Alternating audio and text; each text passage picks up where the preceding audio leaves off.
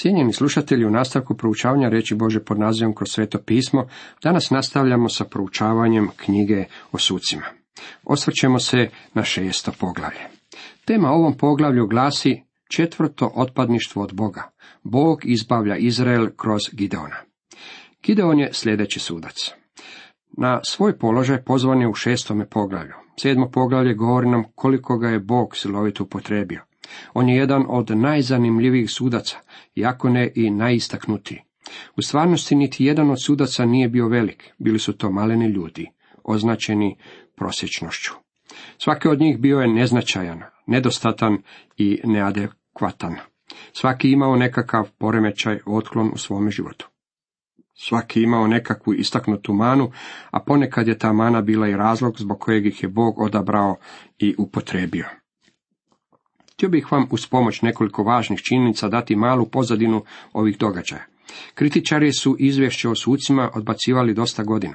Tvrdili su da zbog toga što se zapis o njima ne nalazi u svjetovnoj povijesti, ti se događaji u stvari nisu niti dogodili, te da ne postoji nikakav povijesni okvir u koji bi ih se moglo strpati. Međutim, to se sve u posljednje vrijeme promijenilo zbog nalaza arheologa, kao i naučnog rada ljudi poput Burneja, Moltona, Breasteda i Karstanga. Ovi izuzetni konzervativni naučenjaci dali su nam pozadinu knjige o sucima. Danas znamo da je u to vrijeme u povijesti Egipat bio slab, vrlo slab. Nekoć je bio svjetska sila, međutim oslabio je jer su faraoni koji su njime vladali bili slabići. Također su postojali unutarnji problemi i poteškoće. Kao rezultat takvog stanja taj je narod gubio vlast nad svojim kolonijama. Nomadska plemena koja su živjela istočno i južno od mrtvog mora počela su se probijati. Probijali su se jer je u njihovoj zemlji zavladala suša. Vladala je već nekoliko godina. Zato su pustinska nomadska plemena počela ulaziti u izraelski teritorij. Midijci i Amalečani bili su među pustinskim beduinima koji su ušli u zemlju. Priča o Gideonu započinje tim izvješćem. Izrael počinja greh i zbog toga pada pod pritisak Midjanaca. Opet su Izraelci činili što je zlo u Jahvinim očima i Jahvi ih predade u ruke Midjancima za sedam godina. Teška bjaše ruka Midjanaca nad Izraelom. Da bi izmakli Midjancima, Izraelci se sklanjaju u gorske pukotine, spilje i skrovišta. Midjanci u Malečani ušli su u zemlju kao neorganizirana nomadska plemena. Bili su jahači, Ujahali bi u tuđe usjeve i smočnice, gotovo uvijek su sa sobom vodili svoje obitelji, u stvari sa sobom su nosili sve što su posjedovali. Razapinjali bi svoje šatore kako su putovali zemljom. U ovom slučaju nije nam dan broj tih ljudi koji ušao u zemlju, jer ih nitko na svijetu nije mogao izbrojiti. Toliko su bili neorganizirani. Velikim brojem prepravili su stanovnike zemlje, Izraelovi sinovi bježali su iz svojih domova, te su živjeli u gorskim pukotinama i spiljama. U Izraelu danas postoji obilje dokaza da su ljudi živjeli u spiljama, poglavito u vrijeme sudaca. Ponovno se ponavlja ista priča. Izrael je počinio greh, a kotac se počeo kretati. Bog je Izraelove sinove blagoslovio pod Deborinom upravom. Kada su počinili greh, Bog ih je predao ruke midjancima, te je narod počeo vapiti za izbavljenje jer dolažahu sa svojim stadima i svojim šatorima u takvu mnoštvu kao skakavci, ne bjaše broja njima, ni njihovim devama, preplavili bi zemlju, opustošili je. Midjanci su ustali protiv Izraelovih sinova. Bili su poput pošasti skakavaca kada su ušli u zemlju. Došli su u takvu mnoštvu, što znači da ih se nije dalo prebrojati. Bili su tako velika skupina da ih niti jedan neprijatelj nije mogao prebrojati. Midjanci su vidjeli da Izraelci imaju dobre usjeve, te da će tu naći hranu za sebe i svoje životinje. Manaševo pleme, kojem je pripadao Gideon, živjelo je u Estralanskoj ravnici, mjesto na kojem će se zbiti Harmagedonska bitka. Jako su zaposili to područje kada su nomadi upali na njihov teritorij, pobjegli su u brda.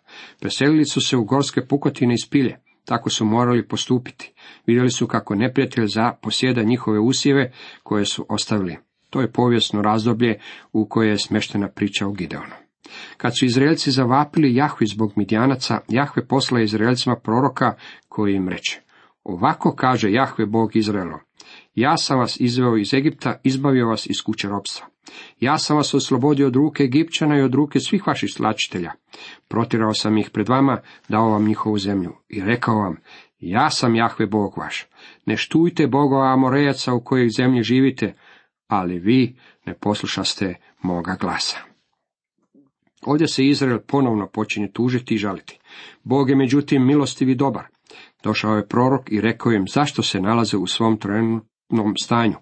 Zavafili su Bogu, a Bog im je u svome milosrđu poslao još jednog suca. Gideon, šesti sudac. U tom se trenutku Bog ukazao Gideonu u najneugodnijem trenutku. U Bibliji tako čitamo. Anđeo Jahvin dođe sjede pod hras kod Ofre, koji pripadaše Joašu Abizerovu, njegov sin Gideon vrhao je pšenicu na tjesku da bi je sačuvao od midjanaca. Gideon nam nije predstavljen kao junak ili kao nekakav izuzetni istaknuti čovjek. Znate li što je činio? Vrhao je pšenicu pomoću tjeska za grožđe. Tjesak za grožđe je ključ za razumijevanje cjelokupne situacije. Vidite, u ono se vrijeme tjesak stavljao u podnožje brda, jer su grožđe donosili iz vinograda koji su bili na brdima. Naravski da su teške pute sa grožđem nosili nizbrdo na manju visinu kao kontrast tome, gubno se uvijek smještalo na vrh brda. Najvišeg brda koje je stajalo na raspolaganju, kako bi vjetar odnio pljevu. Ovdje nalazimo Gideona kako u podnožju brda vrha pšenicu. To je bilo mjesto za donošenje grožđa, a nikako za donošenje pšenice kako bi je vrhali. Opažate koliko je ovaj čovjek bio isfrustriran. Zašto ne ode na vrh brda? Bojao se midjanaca. Nije htio da vide kako vrha pšenicu. Možete zamisliti kolika je bila njegova isfrustriranost. U podnožje brda nije mu stizao nikakav zrak ili vjetar. I što se dogodilo? Bivali pjeva otpuhnuo? Ne. Ona se lijepi Gideonu za vrat i ulazi mu pod odeću, što stvara vrlo neugodan osjećaj. Davao je sve od sebe, vrhao je na nemogućem mjestu i svoje vrijeme prekoravao samoga sebe, što je kukavica, jer se boja otići na brdo. Mislim da je čeznutljivo pogledavao prema vrhu brda i pomišljao, usuđujem li se otići na brdo? Gideon je prolazio kroz vrlo frustrirajuće iskustvo, ali će Bog upotrijebiti toga čovjeka. Vidjet ćemo zašto je Bog iskoristio takvog čovjeka. To se vrijeme anđeo gospodnji, za kojeg veliki broj nas vjeruje da je bio predutjelovljeni Krist, ukazao Gideonu. Rečeno nam je, i ukazamo se anđeo Jahvini rečemo, Jahve s tobom, hrabri junače. Nemojte mi reći, dragi prijatelji, kako u Bibliji nema humora. Ne čini vam se humoristično nazvati Gideona hrabrim junakom. Bog ima predivan smisao za humor. Biblija je naravno ozbiljna knjiga. Ona se bavi čovječanstvo koje živi u grijehu, te nam govori o Božem spasenju tog istog čovječanstva. Ona nam otkriva Boga kao uzvišenog, svetog i odvojenog. Bog, međutim, imao je smisao za humor. Ako to u Bibliji ne opazite, neće vam biti niti upola zanimljiva. Isus Krist ima veliki smisao za humor. Jednog dana rekao je farizejima slijepe vođe. Sjedite komarca, a gutate devu. Ako vam se to ne čini smiješnim, sljedeći put kada ugledate devu, dobro je promotrite. Deva ima više ispočina po tijelu nego naše svemirske letilice. Jahao sam devu u Egiptu, pa sam vidio da čak imaju rogove. Također imaju najveću Adamovu jabučicu na svijetu. Imaju zadebljenja na koljenima, velika kopita i neke imaju jednu grbu, dok druge imaju dve. S koje god strane ih pogledate, nalazite nekakvu izbočinu. Možete si zamisliti vjerske vođe kako gutaju devu? Bog u istinu ima smisao za humor. Jedna od najsmješnijih stvari kako je Bog mogao nazvati Gideona bila je hrabi junače. Jer je on u stvari bio kukavica. Mislim da kada je Gideon podigao pogled, poslušao ga i čuo kako govori hrabri junače. Osvrnuo se oko sebe da vidi nema li još koga u blizini, jer se taj izraz nikako nije mogao odnositi na njega. Zatim se okrenuo Anđelu i rekao, tko ja? Mene nazivaš hrabrim junakom, kada sam ovdje kod tjeske i vrham pšenicu, a trebao bi biti na vrhu brda. Da sam ja hrabri junak, onda bi bio na brdu, a ne ovdje dolje. Nisam ništa drugo nego kukavica. Gospodin ga je naravno želio ohrabriti, međutim stvari u tome da je riječ o smiješnom oslovljavanju. Bog ga je pozvao u ovu službu kako bi izbavio njegov narod, a za taj je posao pozvao najneobičajnijeg čovjeka. Gideon je patio od kompleksa niže vrijednosti. Gideon mu odgovori, oh gospodaru, ako je Jahve s nama, zašto nas sve ovo znači? Gdje su sva ona čudesa njegova o kojima nam propovjedaju oci naši govoreći, Nije li nas Jahve iz Egipta izveo, a sada nas je Jahve ostavio, predao nas u ruke Midjancima. Anđeo gospodnji nije rekao da je s Izraelom u tom trenutku, već je bio s Gideonom. S Izraelom nije bio zbog njihovog grijeha. Anđeo je rekao, Jahve s tobom, jednina s tobom, Gideone. Međutim, Gideon nije mogao vjerovati da bi gospodin bio s njim. Htio je znati kamo su nestala sva ona čuda o kojima su im pričali očevi. Vjerovao je kako je gospodin napustio Izrael. Nije mogao učiniti veću pogrešku. Gospodin ih u stvari nije napustio. Oni su napustili gospodina. Ovaj se čovjek nalazio u lošem umnom i duhovnom stanju. U stvari, ne samo da je imao kompleks niže vrijednosti, već je bio i skeptičan, ciničan, slab i bez imalo odvažnosti. To je bio Gideon. Danas o njemu imamo pogrešan dojam kada ga se opisuje kao viteza u sjajnom oklopu. Nije mi jasno zašto je tome tako, kada nije bio ništa drugo nego Don Kihot koji juriša na vetrenjaču ljubljeni moji. Bio je najveća kukavica koju ste ikada vidjeli, međutim to je bio čovjek kojeg je Bog pozvao. Jahve se tada okrenu prema njemu i reče mu, idi s tom snagom u sebi i izbavit ćeš Izraela iz ruke Midjanaca. Ne šaljem li te ja? Ovo je Gideonov poziv i poslanje. Radi se o poslanju hrabrosti. Zanimljivo je međutim zapaziti da čak i u tom trenutku Gideon nije vjerovao Bogu. Zapazite što je Gideon rekao. Ali gospodaru, odgovori mu Gideon, kako ću izbaviti Izraela? Moj je rod najmanji u Manašeovu plemenu, a ja sam posljednji u kući svoga oca. Razmotrite na trenutak položaj kojeg je Gideon zauzimao u njegovim vlastitim mislima. Rekao u stvari, valjda ne tražiš to od mene ozbiljno. Kao prvo pripadam izraelskome narodu. Trenutno smo pritisnuti od Midjanaca. Bilo im je dovoljno strašno kada su robovali Egipćanima, međutim zamislite kako im je bilo kada su ih tlačili pustinski naumadi. Midjanci u ropstvu smo. Tu su, skrivamo se, a ja sam prisiljen vrhati pšenicu podnožu brda. Ti mi prilaziš i mene pozivaš? Kao prvo, Manaševo pleme, jedan od Josipovog sinova, nije istaknuto ni po čemu. Nismo imali niti jednog istaknutog muža. U Manaševovom plemenu moja obitelj gotovo je nepoznata. Mi smo neka vrsta anonimusa. Nismo istaknuti. U mojoj obitelji ja sam najmanji. Pogriješio si što si mene pozvao jer si pozvao najmanji kamenčić koji se nalazi na obali. Ako ćemo iskreno, taj je čovjek držao da je on posljednji u Izraelu kojeg bi Bog upotrebio. Znate da je bio u pravu. Bio je uistinu posljednji čovjek u Izraelu kojeg je Bog trebao pozvati. Naš problem danas, dragi moji prijatelji, je taj da smo većina nas presnažni da bi nas Bog mogao upotrebiti. Većina nas smo presposobni da bi nas Bog upotrebio. Zapažate da Bog koristi samo slabe ljude, za ne? U prvoj Korinčanima 1.26 i 7 čitamo da je uistinu tako. Da gledajte, braćo, sebe, pozvane, nema mnogo mudrih po tijelu, nema mnogo snažnih, nema mnogo plemenitih, nego lude svijeta izabra Bog, da posrami mudre i slabe svijeta izabra Bog, da posrami jake. Bog je koristio sve ove suce, ali ne zato što su bili strašno sposobni ili jer su bili izuzetne osobe. Ne ohrabruje li to i vas, dragi moji prijatelji? Znate li zašto Bog ne upotrebljava većinu nas? Presnažni smo. Većina nas ima previše talenata da bi nas Bog mogao upotrebiti. Većina nas čini vlastitu volju i ide vlastitim putem. Postoji mnoštvo ljudi, talentiranih ljudi, ljudi su sa velikim sposobnostima koje Bog ne koristi. Znate li zašto? Presnažni su da bi ih Bog upotrebio. Pavao govori o tome i ne plemenite svijeta i prezrene izabra Bog. I ono što nije, da uništi ono što jest, da se nijedan smrtnik ne bi hvalio pred Bogom. Prva Korinčanima jedan. Nešto iz temelja nije u redu sa svakim kršćanskim djelatnikom koji je ponosan, ohol.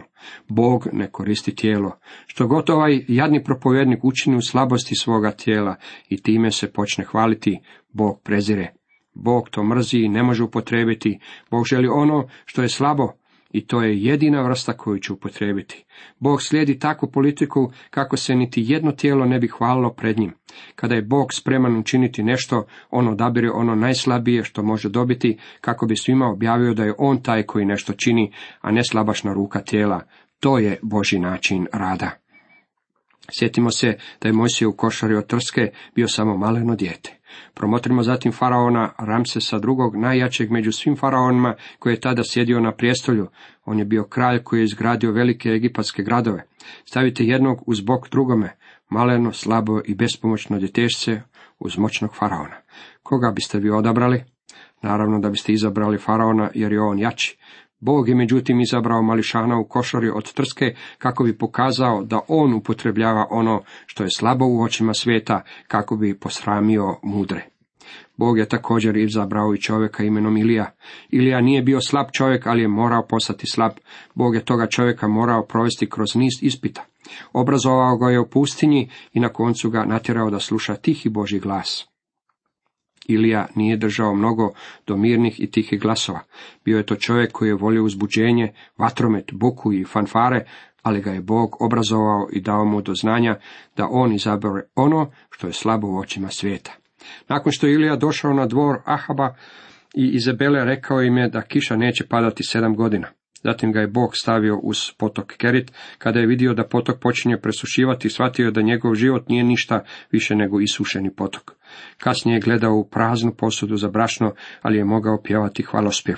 Kada je to učinio, Bog je hranio njega i odovičinu obitelj iste prazne posude za brašno. Zašto? Zato što Bog odabire i koristi ono što je slabo. Promotrite zatim Šimuna Petra. Kod bi od nas bio spreman njega izabrati? Svi su znali da je slab poput vode, a i naš gospodin je rekao, bit ćeš čovjek od kamena. Učinit ću te postojanim poput kamena. Mislim da su se svi nasmijali na te njegove riječi.